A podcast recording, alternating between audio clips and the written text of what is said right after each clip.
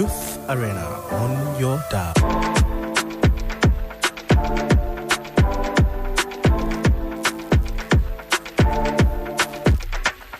A very youthful evening to you, Abuja.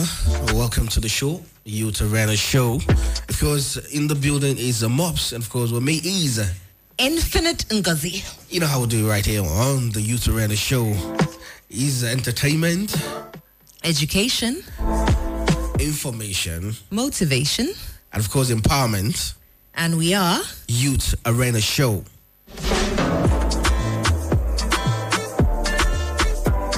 Yeah, Youth Arena Show today it promised to be exciting as usual, of course, informative as usual, because we have the professor of uh, knowledge in the building. Yeah, yeah, yeah, yeah, yeah.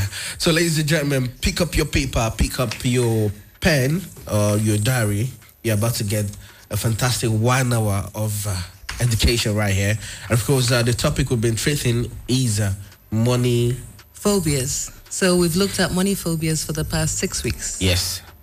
And of course, today we'll be looking at. Uh, Money confusion, oh, which is our final money phobia. Wow, wow, wow, wow. What a journey it has been. I've learned a lot out of this show from I, I came to realize that uh, we have phobias. There's different kind of phobias. As, as a human being, as a young person, you tend to have um, different phobias. You can have more than one, more than two, more than three. Yeah. Yeah. So today is money confusion we'll be Yeah. talking about today. So Angie, uh, let's go straight into the show. Well, hello everyone. I hope you're having a beautiful Tuesday so far. It was a bit of a stressful one for me. So Wow, he listened, he listened. So I'm glad to be here. It's uh, always nice to come and be at the studio with a mobs. And of course, it's nice to be with Angie, Infinite Ngozi. So we have been doing a series, a money phobia series, and basically the series focuses on looking at the emotional side of money. So last year we talked about finances in terms of saving, budgeting, investing, spending, etc. So the habits around money, and now we're looking at the psychology around money. Money, yeah. And so that's why we talked about money phobias. And each week we treated a different money phobia. And the idea of it was to help people see all the different ways that they could be blocking money from coming into their lives or when the money comes, they spend it and they're not able to save. So we talked about being money blind, not seeing money clearly. And a lot of these things are the way that we relate money. We forget that money is not it, it's not like a human being. And so we ascribe a lot of emotions towards money and so sometimes we deny money and then we're foolish with our money then we're paranoid with our money we think that people are going to cheat us out of it um, or we think that money is some sort of a spiritual thing you know then we think of dirty money we think of blood money we think but we keep ascribing so many characteristics to something that's really inanimate. It's a piece of paper, to be honest. It's an idea. And we give it all these qualities that it doesn't have because we're projecting our fears and our emotions. And so when we do that, they, those things will create money blocks Okay. because for instance if you have money folly then money folly is when you're spending so much money as the money comes in you don't know how to save it you don't know how to invest it so that's a money block because it stops you from growing your finances and then for people who are money paranoid they're holding on to the money they're scared i think that's the one we discussed last week Yeah, yeah. and people called in to ask about being stingy or Yeah, yeah. being married and their spouse is stingy or being the stingy spouse. and what we talked about there was that there's a relationship, like there's an emotional reason why you're that way. Mm. And so when somebody is trying to help someone overcome mm. a money phobia, mm. you can't use rational arguments with data and proof because the issue is an emotional issue right? We mm. talked about my friend who could never be alone.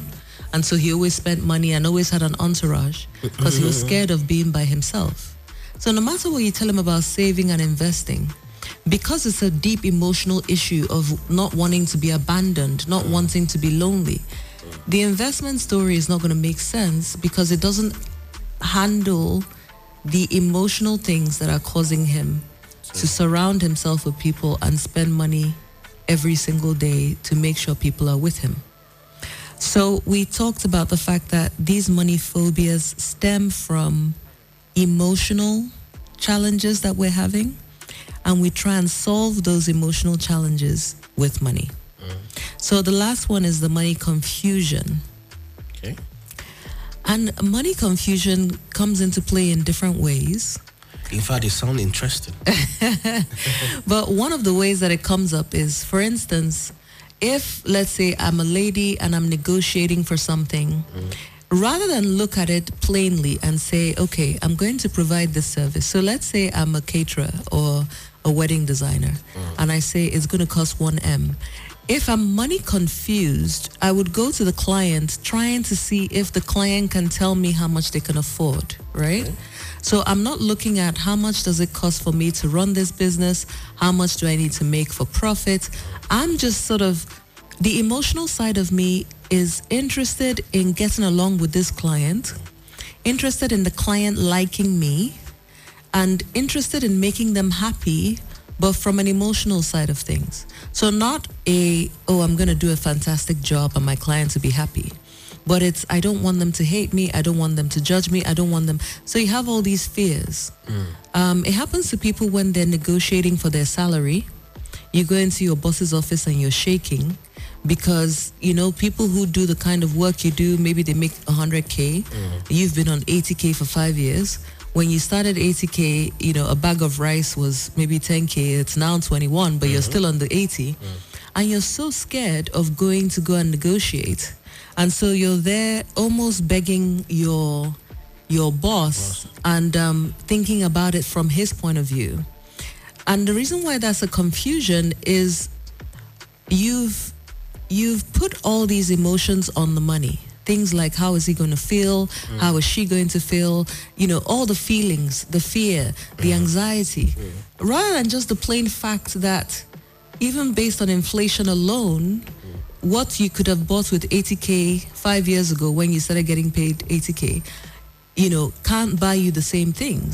And so even if you increased your salary to 100k you'll still be on that 80k lifestyle. Does that make sense Absolutely. because if the cost of things have gone up in those five years, then it means that 100K will buy you what 80K used to buy. Or if your skills have gone up in those five years, then you're no longer at an 80K level. You should be making 100.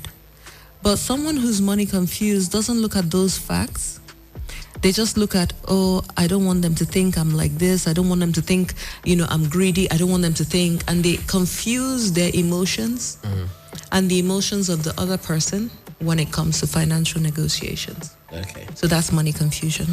Wow, you, you can see it sounds very, very interesting. Um, I mean, out of all we've been talking about, I think I, I really like this one. Okay. Yeah, I really, I really like it because uh, the control it's very, very controversial. Right. Yes. In case you just tuned in, it's Youth Arena show, and of course, Infinite Ngozi and the Mops in the building. Of course, today we're talking about money confusion. So you're about, you're about to learn a lot of things about money here. The psychological aspect of money. Parti- yeah. Yeah. So Angie is here for us. That's right. So, like we talked about um, in the intro, we're talking about money phobias, Yeah. and the final phobia is money confusion. And money confusion is basically when you personalize money. So, instead of looking at financial transactions as just financial transactions, and looking at it as numbers, like you know, how much is the profit, how much is the expenditure, you're looking at the emotions Okay. um, and using that to, to make a decision. Now, money confusion isn't something that I've struggled with in the past. Okay. Lucky for me. Because when I was learning about business and starting a business, I took a class on pricing, right? And they taught us how to price our businesses. So you have to take into account your raw material cost, take into account the actual um, uh, value added. So whatever you're doing to the raw material to make the final product, Okay. take into account your expenses such as storage or transportation, insurance, salaries. Then put a profit margin. And when I was learning this, I was living in the UK. And so there's an agency, and one of their jobs is that they monitor every industry in the UK Okay. to tell you what a typical profit margin will be for the industry. So if you're in construction, it will tell you, oh, for construction businesses, if you're building houses, the profit margin is usually 25%. Then you can say, okay, I'm going to start below 25% since I'm a new company, or I'm going to start at 50% because I'm a luxury um, construction company. But they always give you guidelines. So you know that a, a consultant, a designer, whatever it is, marks up their services by 50%, 20%, 15%. So when we were learning to price, it was a very practical process. Okay. We looked at our raw materials, cost of delivering it to the client, the storage, the insurance, security. We looked at future costs, such as if you need to replace your equipment. So, for instance, if you um, work with cameras and you need to replace your camera, all that stuff is factored into the pricing, Wow. right? Because you can't wait till your camera gets destroyed and then you don't have money to, to fix it. Um, so once it's all factored into the pricing, you can give your client a pretty reliable price. And so that saved me when it came to me pricing myself and my services Okay. because I didn't have any emotional attachment to the figure. It was basically these are the costs. This is my profit margin. This is how much it's going to cost me to, you know, invest in myself in future. When I divide that by the amount of clients I plan to have, then each client should pay me this amount of money. Okay. So that was easy for me. But now, Angie, uh, this money confusion. Yeah. Now, um, averagely, averagely, what age range usually exacerbate this kind of money confusion? So I think rather than age, it's probably more like people who are self-employed, um, people who have to negotiate pay, right? Like teachers, doctors. So, okay. Usually, I think in the public sector, pay is set by how many years of service and Oh, all okay, that stuff. okay. But if you were, for instance, self-employed as a as a photographer or as um, a consultant, something teacher. where, well, teachers are not usually self-employed. They're usually employed by a school. Okay, okay, okay. So if you're working for yourself, it's always harder for you to choose to, to have the conversation about salary, okay. right? Because you take things personally. Daily income. Yeah, you like let's say you're a photographer. As a photographer, you're aware that there are photographers that charge 10k a day. Yes. You're aware that there are photographers that charge 1 m a day. So it's hard for you to put yourself to choose what your range is because it varies so widely. Yes. From 10k a day to 1 million a day Okay. is the same photography.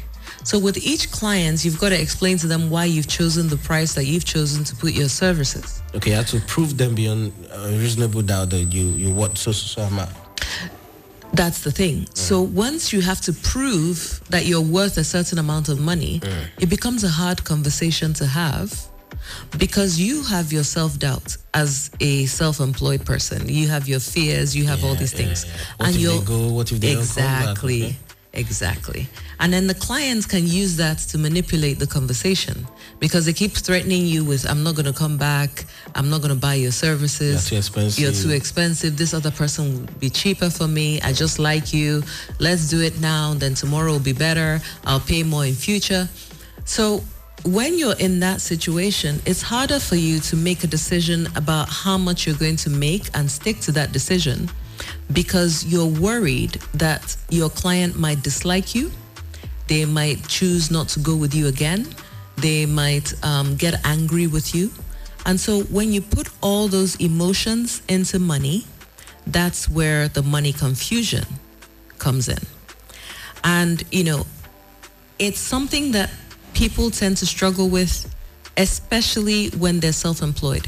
If you're working in a company, there's a set salary range, at least, for photographers or for you know admin staff or for accountants or for lawyers in that company they might be like oh we we pay 150k now because you've got a master's or some other skill they might increase it to 165 or because you haven't finished your NYSC they might reduce it.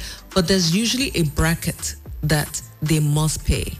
But when you're working by yourself you don't have that you know. And a lot of times clients are booking you for a one-off.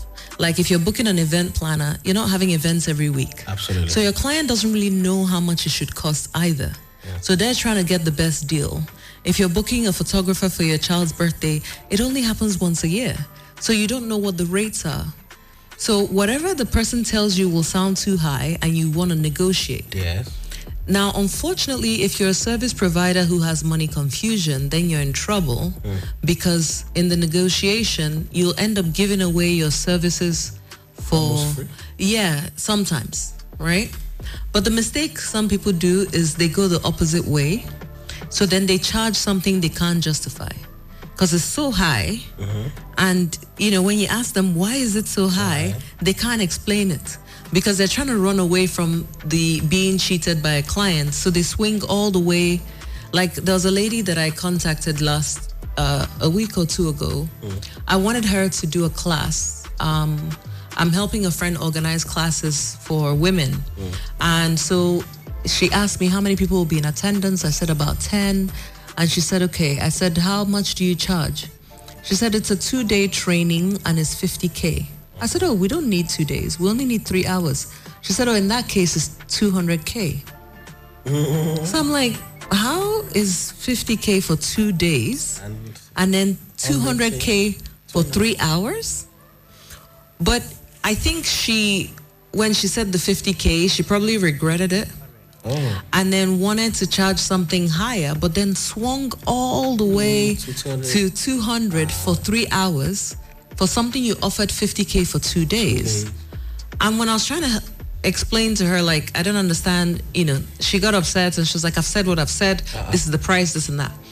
So sometimes, again, when you're working for yourself, it's difficult to come up with your pricing structure no price tag. No, you have to come up with it. You have to. In most cases, you have to view the client. Okay, let me see. Uh, does he have? Can he pay you for? Yes, which is again another culture that we have. We charge according to to, to what the person looks like. Yeah. Um, again, why that could be problematic for someone that has money confusion mm. is that if you don't have a set price and you're charging according to how the client looks, mm. it can affect your business because if someone refers you to me and tells me, "Oh, I paid 50k," mm-hmm. then I call you and you say it's 125. You don't sound professional Absolutely. Um, because you're charging me based on either how I look or how I sound or whatever it is, what you think I can afford to pay. So those are all little ways that money confusion can impact us and come across in our business. Um, I don't know if the people out there have any questions. Yeah, we can. Uh, of course, uh, Youth Arena is an interactive um, program. You can call us or text us on the number 0802 600 7418. If you have any question about money confusion, you can call us or text us on the number 0802 600 7418. So, uh, the, the, the big thing is, you know, if you're working for yourself, how do you know how much you worth? Very good question. So, you know, like what I said before, when I was overseas, they taught us how to price. Uh-huh. And you look at the cost of your raw materials, you look at all kinds of costs, uh-huh. and then you price it in. Uh-huh. Now, there's a process for that, which I can explain briefly, Okay. and um, people can check online. But if you are, I don't know, what, what type of business should we use? Um, a cameraman or Okay, so let's say you're a cameraman. Let's say that you've spent one million buying your equipment, right? So you've got the cost of your equipment, and camera equipment lasts for three years. So that means that in averagely, right? yeah, no, I'm, these are just me putting figures. Okay. I don't know if it's really one million. I don't know if it's really three years. But for the example, mm.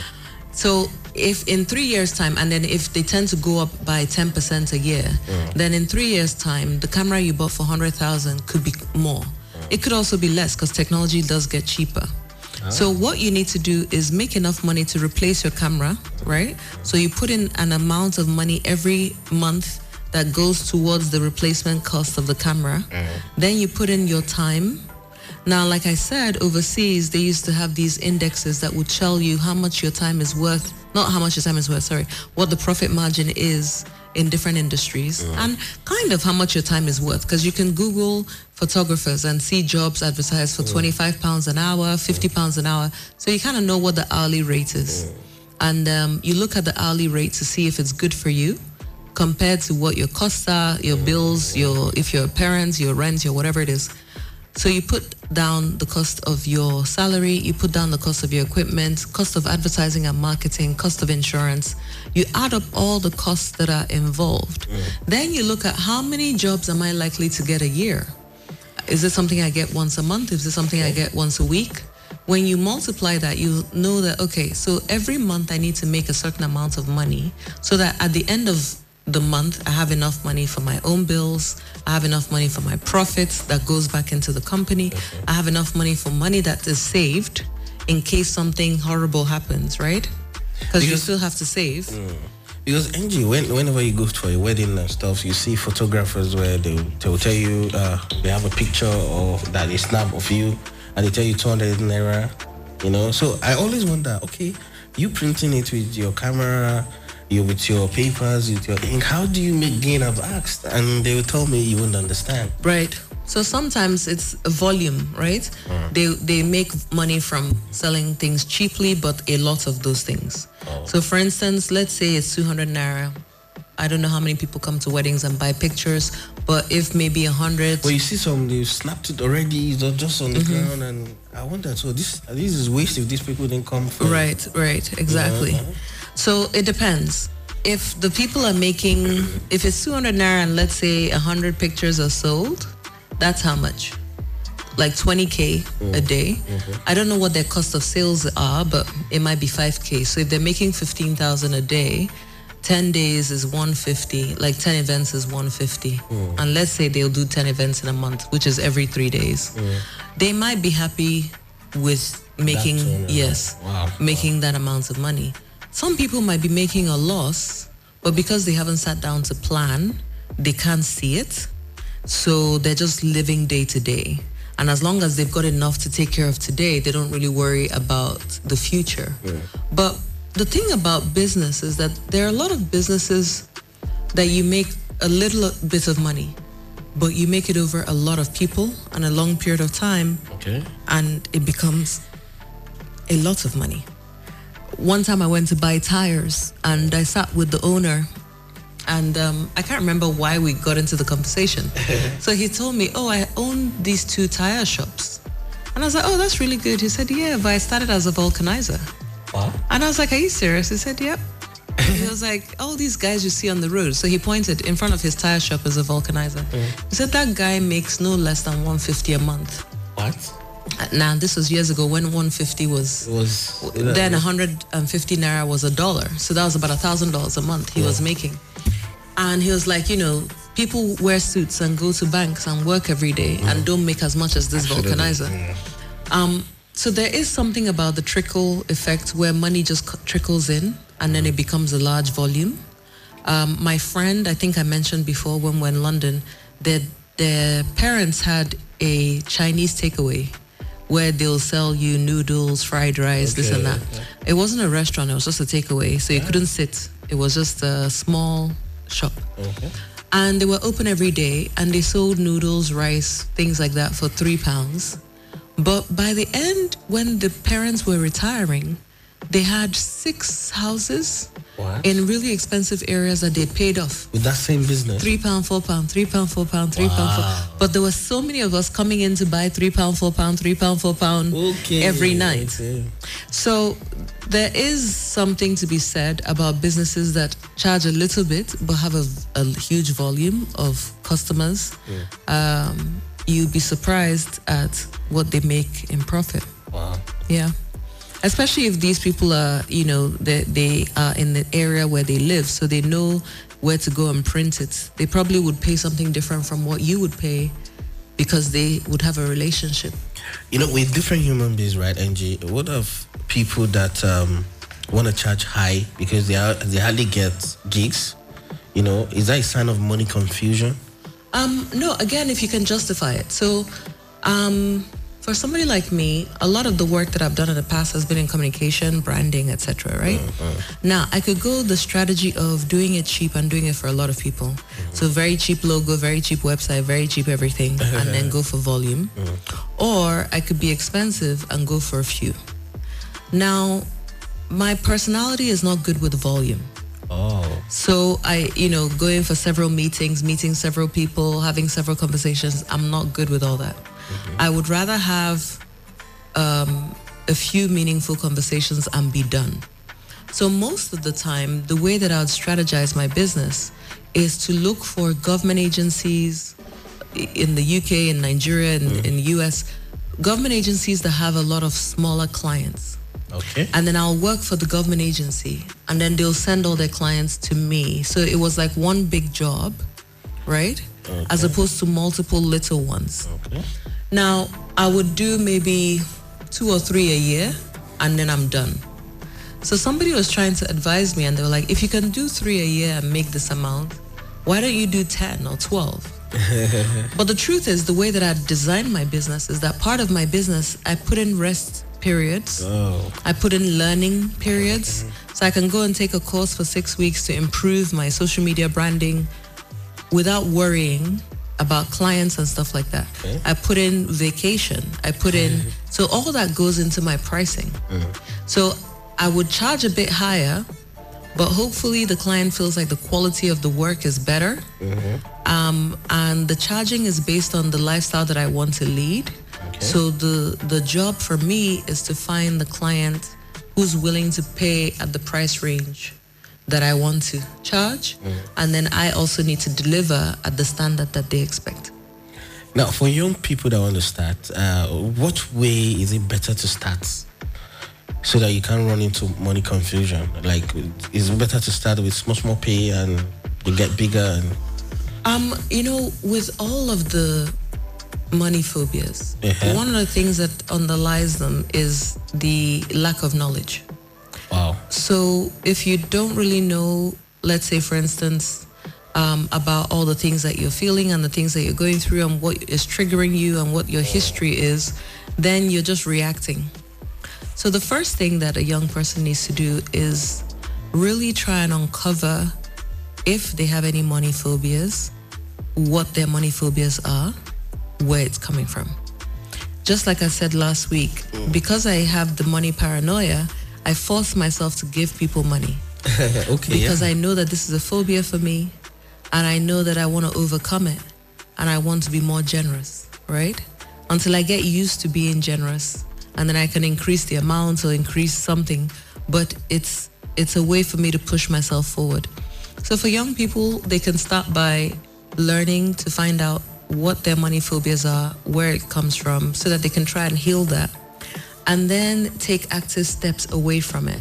So if you have money confusion because, you know, um, so I do some construction work from time to time, and there was a project that we had to build in Prince and Princess, and I was interviewing like um, developers that I'll work with.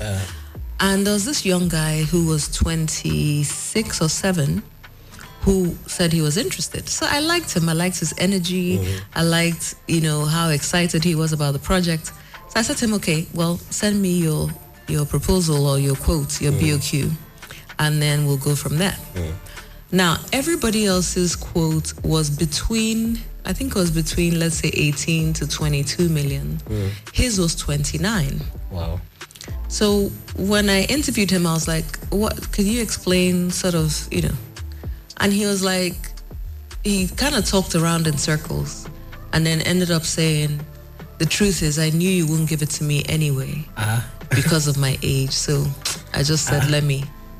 And I was like, "Wow, that's such a shame because you're the one person I wanted to work with." can you imagine? because I like working with young people.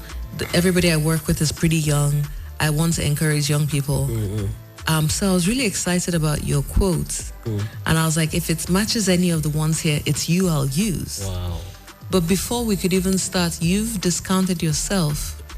And he was like, well, because of my age. I was like, I don't really care. I've never said, I wouldn't waste time telling you to go and bring the proposal if I wasn't going to, So, you know. But your quote is 10 million higher than others. than the lowest, yeah. And we actually ended up doing it for the, for the 18, I think. So his quote was really out of um, scope. Now, if he had maybe done a bit of his research And I don't know if it's that somebody brought him a quote and he just added, yeah, 10 million to it in different places so that he could keep, Keep. that. Um, but if he had done a little bit of research, even about me as a customer, he would have known that that would not, be a good approach. one, yeah. So I think for young people, research is key. And we can talk more about it after the break. Yeah, we'll take a short break. Uh, We're right back after this. It's still Youth Arena show on your dial. four, three, two, one. You're listening to the Youth Arena on Armed Forces Radio 107.7 with your hosts. Amobs and Infinite Ngozi.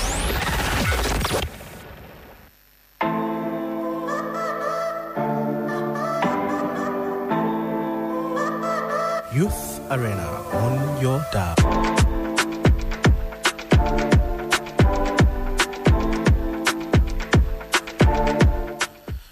See you attention down on Forces Radio, Youth Arena show on your dial. Of course, we're talking about money phobias. Of course, today we're talking about money confusion. Of course, I have this question for Angie, and uh, my question goes like this, Angie. Out of all the money phobias we've been talking about, for young entrepreneurs or young uh, aspiring uh, youths, which one is more dangerous to young people? Um, the the funny thing about money phobia is it they all affect us the same way. So there's not one that's worse than the other. Okay. If you have money folly and you're constantly spending money, it affects you because you're not able to save, you're not able to invest. You know, anything that goes into your hand goes away. But if you've got money paranoia and you don't spend, mm. you're still not able to invest, you're not able to buy assets mm. because you're scared that if you invest, you're going to lose everything. So at the end of the day, the quality of your life would still be low with any of the money phobias, whether mm. it's folly or paranoia. For confusion, your quality of life will still be low because you're not making what you deserve. You're constantly worried about your pay. You're not able to stand up for yourself. Um, the other thing that this affects are like the relationships that we have with people. Okay. So someone who has money folly might be spending a lot of money and have people around them, but they might not have people who are genuine, right? They might have people who, Just come for the money. yeah, for the good time. But the people like that always, I've met people that would say, I am happy when I spend money. Yeah. I'm happy when I spend money to, to people. I'm Yeah. happy when I give people money. Yeah. But it's definitely affecting them. Well, so, how, how, so, did, how did that make them happy? so the, there are different things. For instance, somebody could be happy. Um, I'm trying to think of how to explain this. I could be happy because I'm the center of attention, right? With all mm-hmm. my friends. Mm-hmm. So I come in, I pay for everybody's drinks and whatever it Everybody's is. happy. Yes. But in a way, I don't know if that's really happiness, right? Huh. Because I'm relying on the way that people feel about me and the Using money. attention and all that kind of stuff. Yes. So if I don't have money, does it mean I'm no longer worth anything? Does it mean I no longer um, can go out and hang out with my friends? I, I don't know. You know people that they're spending, they know they know they are overspending. Mm-hmm. But if they don't spend, they're not happy. If they keep it to themselves, they're sad. But once they spend it, they are happy. Which is basically what we've been talking about the whole time. The idea that people use money for emotional fulfillment. So your emotional fulfillment shouldn't come from money, whether it's spending it, whether it's saving it, whether it's hoarding it, um, you know, whether it's being confused about it. That's not you. You shouldn't have your emotions tied to the money, especially because money is so fleeting. If something changes, for instance, like if you make money because of your connections and your connections change, does that mean like the rest of your life you're not going to be happy because you're no longer making the money? when I was in university, my my brother said to me, you know, because I used to worry about, oh, will I have enough money for this semester, blah blah blah. Mm. And my brother was like, you know, as much as you can, detach your emotions from money because money comes and goes. So if your emotions are dependent on money, mm. then you're going to be going up and down and up and down and up and down based on how much money you have. And that's not really how to live. So I understand that people can derive joy and pleasure from You know, giving yeah, people money. yeah. And that's fine, but what we're talking about with a money block is a habitual chronic need to spend or blow your money mm-hmm. anytime you get it. That's different from buying a friend a gift Okay. or going out for dinner. Okay. Does that make sense? Yeah. I'm talking about something that alters your life. Okay. So having fun is fine. We all do.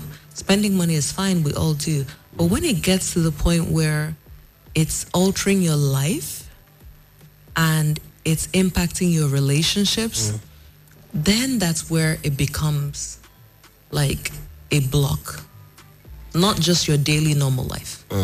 I think you should give the phone numbers away. I think yeah. Okay, you can call into the show or send us an SMS, preferably. Uh, the number to do that to is 0802 600 7418.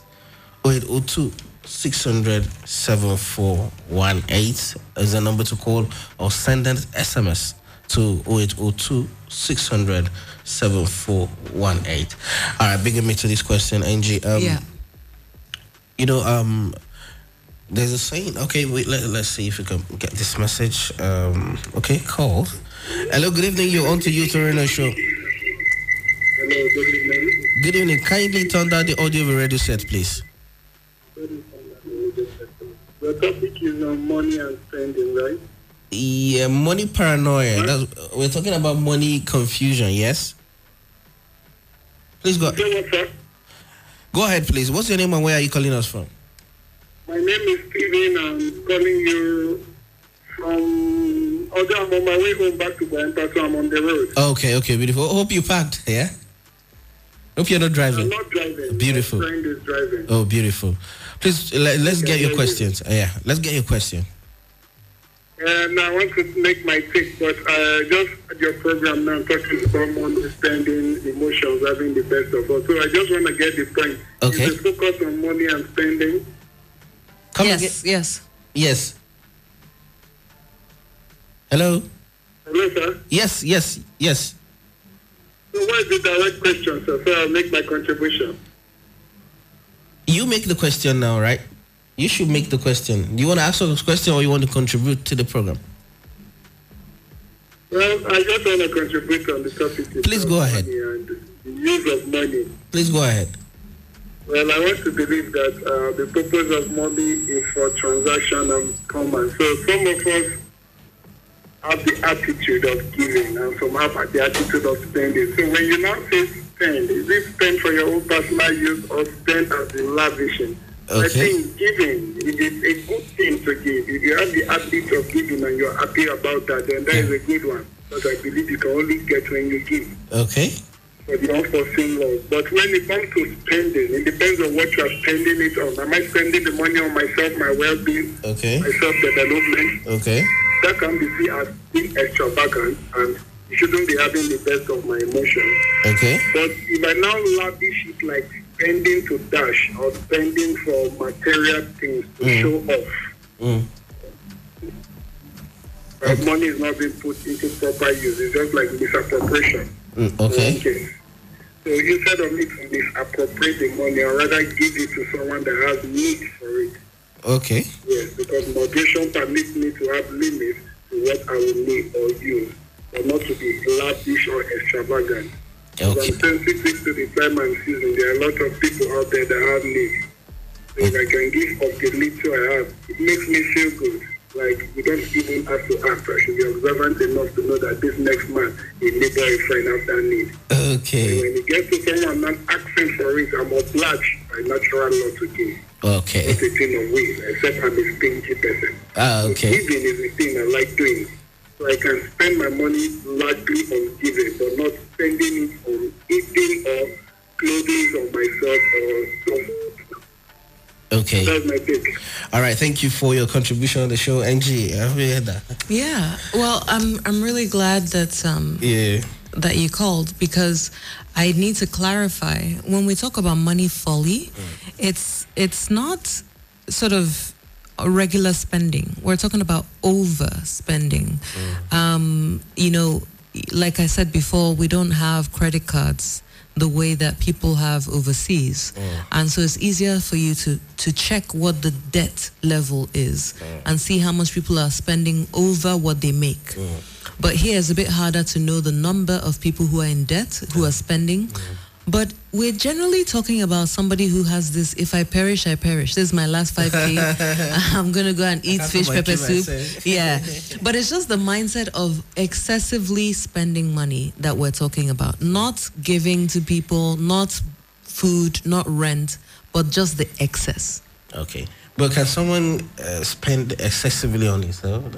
Of course, that's what we're talking about. So the excessive food, partying, clubbing, drinking, um, clothes, you know, uh, shoes, watches. We all have little obsessions or hobbies, and sometimes you know you spend so much of your money on that. Now the key thing is when it's supposed to, when the job of the money is to fulfill an emotional need if you're buying if someone comes to you you know they need help with their school fees and you help them pay somebody else comes to you they need help with their business you're giving all this money away it's not sort of because you feel empty inside. Well it can be but that's not what i mean. I'm talking about people who are trying to use spending money to fill a void that's inside them mm.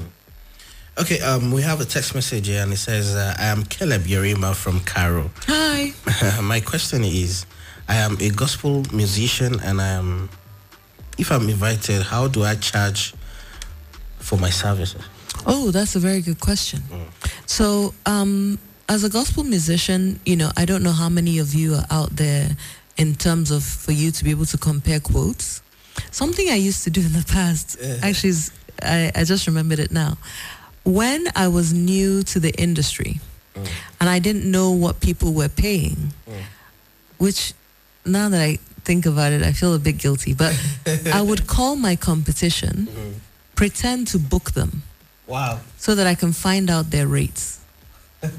so I'd go around calling people who offered services that are similar to mine, tell them, oh, um, we have a wedding, it's by two o'clock, I need you for two hours, you're going to sing five songs, how much is it? So I get my price by checking, you know, doing a market survey of all my competition. But you know, music is a different thing, right? Well, no, you've got musicians, right? Yeah, Because at the end of the day, if the person is calling you to do their wedding, Mm. if it's not you, it's going to be another musician. So who's the other musician? And find out what they're going to might be bigger than you. No, at the end of the day, I said call people who are similar to you. Okay. So if if someone is calling him, um, what's the caller's name? Caleb Yerima. Caleb, right? They're not likely to be calling Caleb and also Davido. They're going to call Caleb and people within In Caleb range. Yes. Okay. Caleb's price range, Caleb's experience range. Do you understand what I mean? They're not calling him and calling, I don't know, uh, gospel musicians Uh, actually. Okay, uh, Gloria or something like that. I can't remember. Yeah. But they're not calling him and calling people who are so different from him because also the person who's calling has a budget. So when I wanted to find out what people typically charge, I would call my competition, and your competition is the person they'll choose if not you. Oh. I'll call my competition, find out what they charge for the oh. same thing. When I get an average, oh. so depending on the business you're in, you might have five people you can call, you might have 10, you might have 20. But when I see that the range is 25K an hour, or the range is 50K an hour, or the range is 1M a day, it helps guide me in my own pricing. I hope that helped. Yeah, we have a call. Hello, good evening. Kindly turn down the audio of the radio sets, please. Hello. Yeah, we can hear you loud and clear. Hello? Yeah, uh, we can hear you. Good evening. You're on to Youth Arena show. I'm- I am Sequest. Sequest, all right. Sequest, do you have a Hello? question? Yeah. Okay, Sequest from where? Um, I'm interested in the guest in the house, Okay, and uh, there was something she said okay. that um, she took interest in a particular guy, but unfortunately the guy just backed off, which she was thinking of using him. Okay. In terms of charges now, I mean to structural finishing. And by the grace of God, the project that maybe it can take me like uh, two, three days. Eh. If I wait it, it cannot give me the delivery to my test Yes. Because I always go beyond my client's best. Mm. I need to follow finishing instructions. Okay. So, but with this now, Mm. charges from someone I want to get that job under must. Will I now undercharge because I really want to get the job and maintain my standards because the way I deliver my service is going to be different from the other person's one. Okay. I might end up charging you low. Mm. Uh, so I don't understand how to um, All right. All right. All right. Listen we are ready. Okay. I would like to have the contact of that girl. Okay. I would like to have personal contact with her if possible. Oh, no problem. All right. Listen via your radio. And- Okay, very good question. Yeah. So the gentleman was saying that he has a price range Yeah. because of the standard of finish that he does. Yeah. And so should he reduce his price range Mm. when um, just to get a job when the standard of finishing that he high. Mm. does, yes. So the way that you can tackle that is, you know, I mentioned it before, look for clients who can afford you. So when I was going through my own uh, branding and communication business, I never worked with small businesses because they couldn't afford me, and uh, it was just fact, right? I wouldn't even feel good charging a small business because I know that they're just starting, and so they need to make as much and save as much as possible. So I targeted government agencies because I knew that they had bigger budgets and uh, they could afford to pay. So what I needed to do was get myself to the stage that a government agency could hire me. So they require a lot of paperwork, which a small business will not require, not require. but a government agency does. So I made sure that my paperwork was ready. They also require a different kind of vocabulary Mm. to an individual, right? They want to hear and see data and matrix. Yeah, So I had to improve my vocabulary. They require several meetings, which a small business can just even book you via text message, you know, or, or phone call. Yeah. Um, so I had to be ready for those meetings, but Mm-hmm. knowing that once you've done it, then you might get three or four years worth of work. Wow. Right? Now, why am I saying that? It's important for you to target your customers clearly. So you know you've got a high standard of finishing, and so you don't go to everybody to pitch work because your standard of finishing is higher than the normal standard of finishing. And to be honest, if your standard of finishing was really outstanding and your price matched it, clients will be looking for you. Mm. Because if you think about it, we've got the big construction companies that everybody knows Yeah. that has the billboards. Yes. Then we've got the individuals that nobody really knows on whatever it is. Mm. So there's space in the market for a middle range construction company mm. that's not as big as the big names, Yeah. but is not as small as the ones that build and the building falls down. Yeah.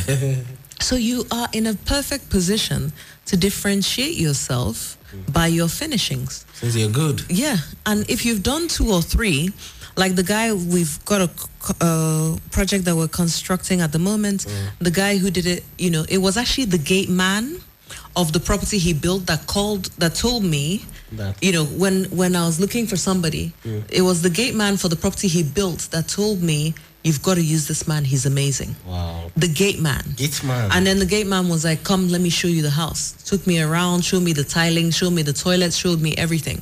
So when you do exceptional work, People. yes, people will visit the house that you built for someone. Mm. People will ask them who built this, mm. right? And all they can say is.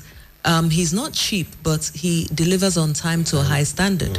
And once you keep that, yeah. So maybe one of the things you could do is before you get into bidding and pitching, when when somebody calls you, you can ask them if they have a budget, and then if they tell you um, no, you can say to them, okay, well, you know, you want to build a four bedroom bungalow. Typically, the four beds I build start at 25 m, right?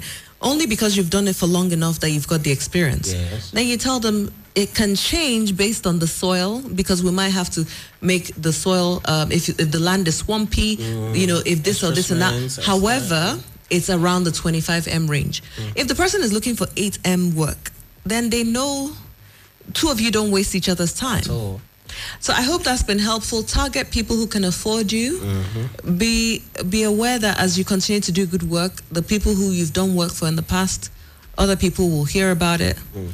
Um, continue to do your marketing and your differentiation.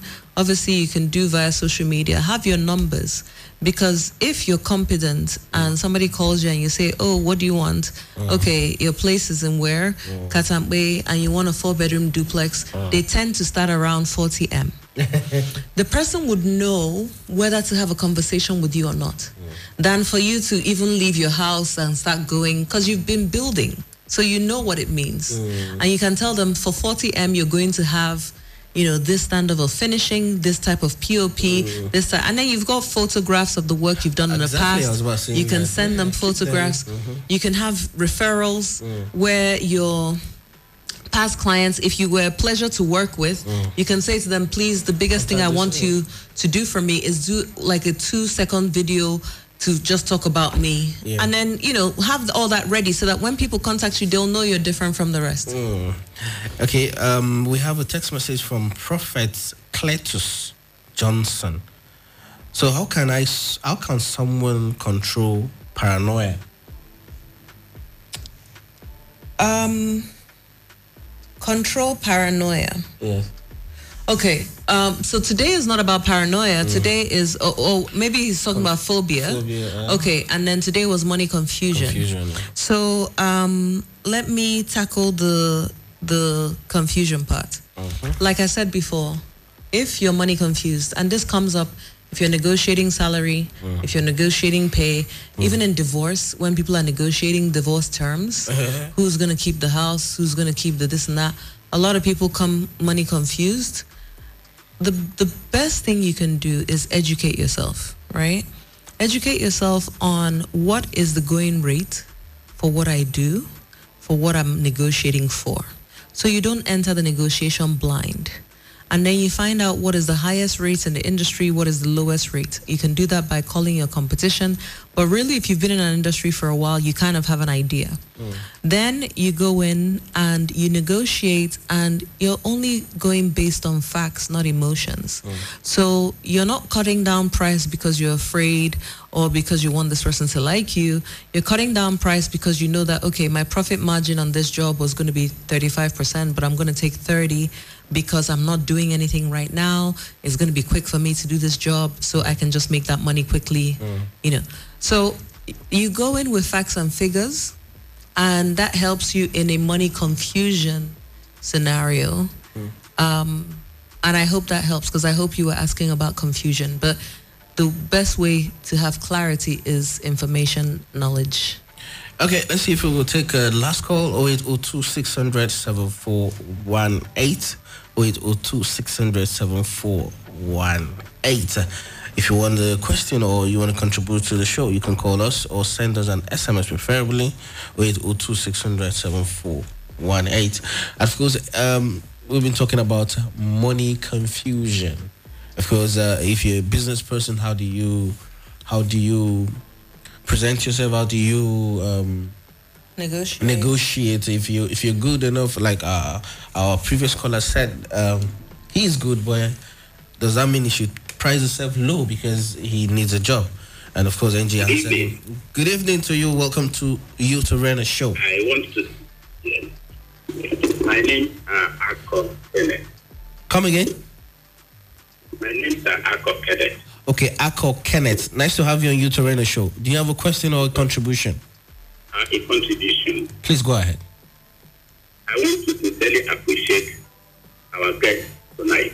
They appreciate you. I've been listening patiently. Okay. and I've Thank you. a lot from all she said today. Wow, Thank you. Thank you. Yes. The truth of the matter is that uh, genuine wealth is possible.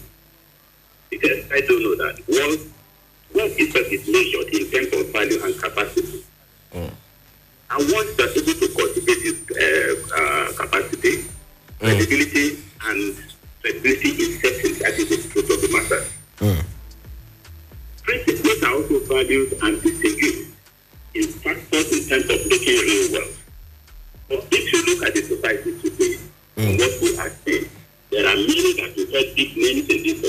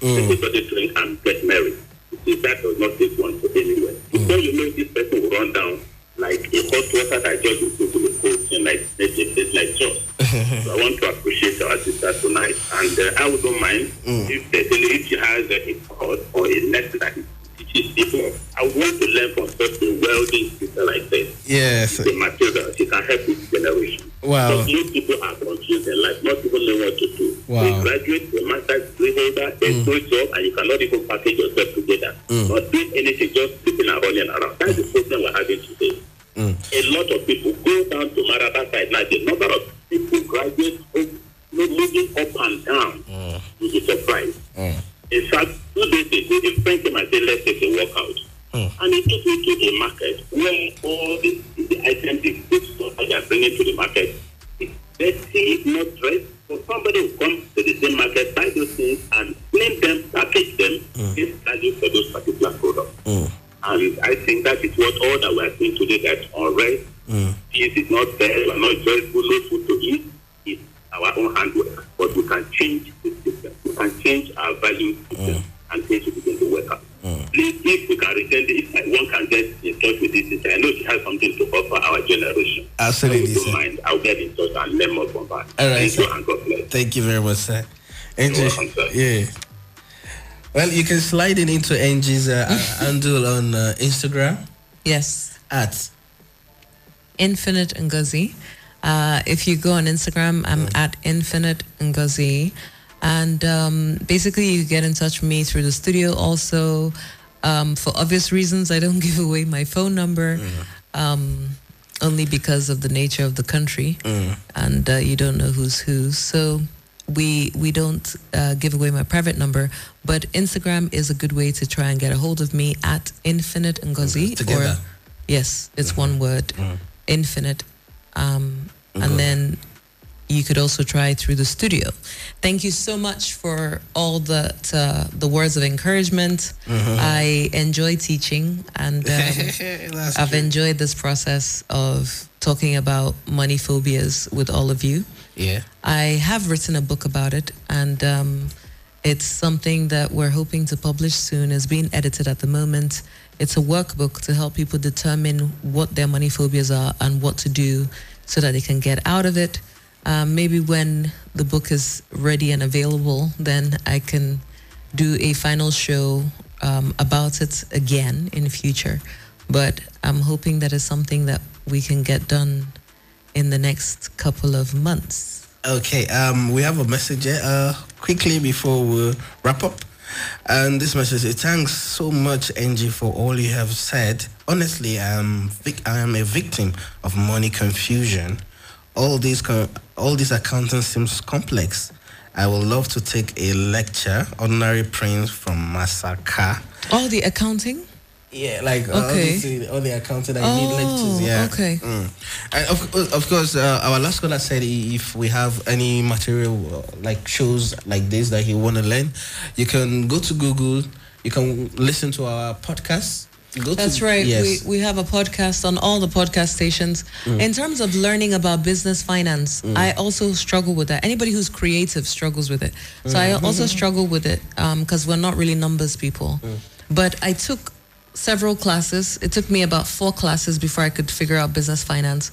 So try and get help if you if if your if your challenge is a practical one, like find like numbers. You know, this is more about emotional problems. But if it's practical, you can you can get help. Um, like I said, slide into my DM. I can send you some resources. yes. Okay, Angie, your last word. How to say- My last word today is bye. Have a lovely day. Youth Arena will come your way again next week, God willing. Have a lovely day, Abuja. My name is Sumeno Mops. and infinite Ngozi. Peace.